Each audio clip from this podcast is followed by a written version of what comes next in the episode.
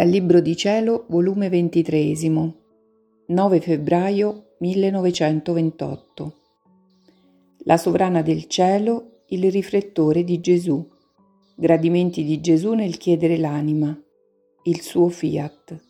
Come Gesù raccolse tutti i beni e consumò tutti i mali, come accese il rogo dentro di sé. Continuando a seguire gli atti di Gesù fatti nella sua divina volontà, quando stava sulla terra seguivo madre e figlio, quando fuggirono in Egitto, e pensavo tra me, come doveva essere bello vedere il caro bambinello in braccio alla sua mamma divina, che mentre così piccino, racchiudendo in sé l'eterno fiat, racchiudeva cielo e terra, tutto da lui usciva come creatore e tutto da lui pendeva.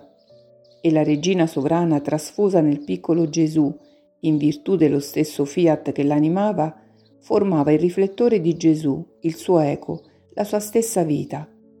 Quante bellezze nascoste possedevano, quante varietà di cieli più belli di quello che si vede nel nostro orizzonte, quanti soli più fulgidi contenevano.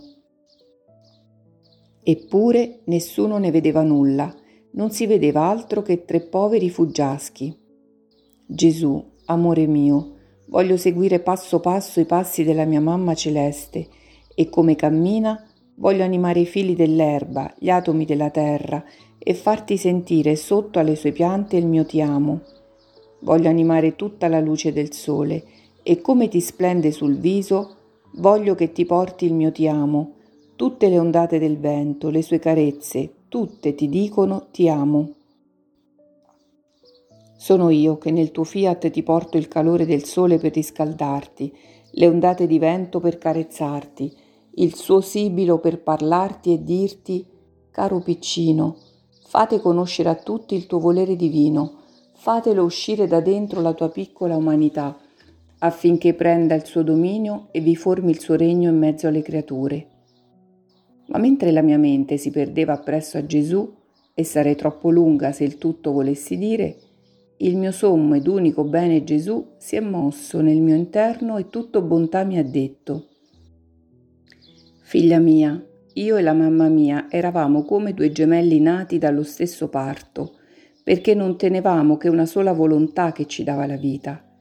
Il fiat divino metteva in comune gli atti nostri in modo che il figlio rifletta in lei e la mamma rifletteva nel figlio, sicché il regno della volontà divina teneva il suo pieno vigore, il suo dominio perfetto in noi, e mentre fuggivamo in Egitto portavamo il volere divino come passeggiando per quelle regioni e sentivamo il suo grande dolore che non regnava nelle creature.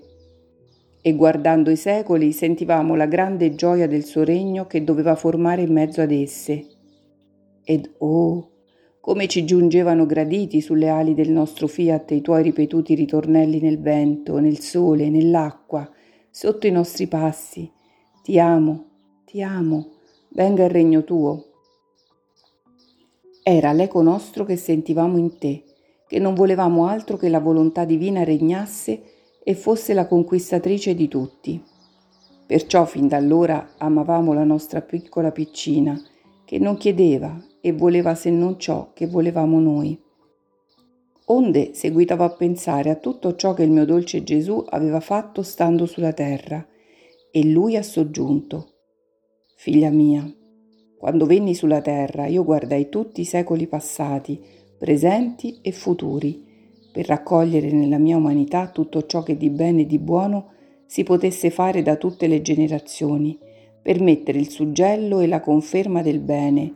Nulla distrussi di ciò che era buono, anzi lo volli racchiudere in me per dargli vita divina ed aggiungendo il bene che mancava e che io feci per completare tutti i beni delle umane creature, sulle ali dei secoli mi portavo alle umane creature, per dare a ciascuna il mio operato completo. Come pure raccolsi tutti i mali per consumarli e a forza di dolori e pene che volli soffrire accesi il rogo della mia stessa umanità, dove bruciare tutti i mali, volendone sentire ciascuna pena, per fare rinascere tutti i beni opposti ai mali, per fare rinascere a vita novella le umane generazioni.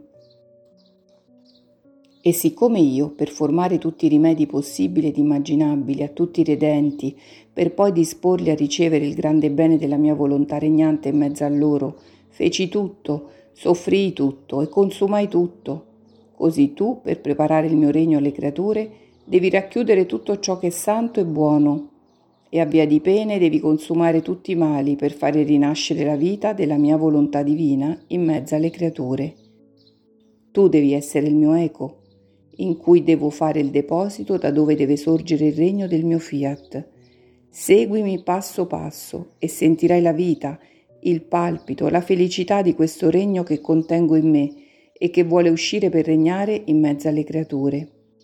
Ed è tanto l'amore mio per esso che se permisi al nemico infernale che penetrasse nell'Eden, non permetterò che metta piede nell'Eden del regno del fiat e perciò permisi che si avvicinasse a me nel deserto, per debilitarlo e mettergli la via, perché non ardisse di entrarvi.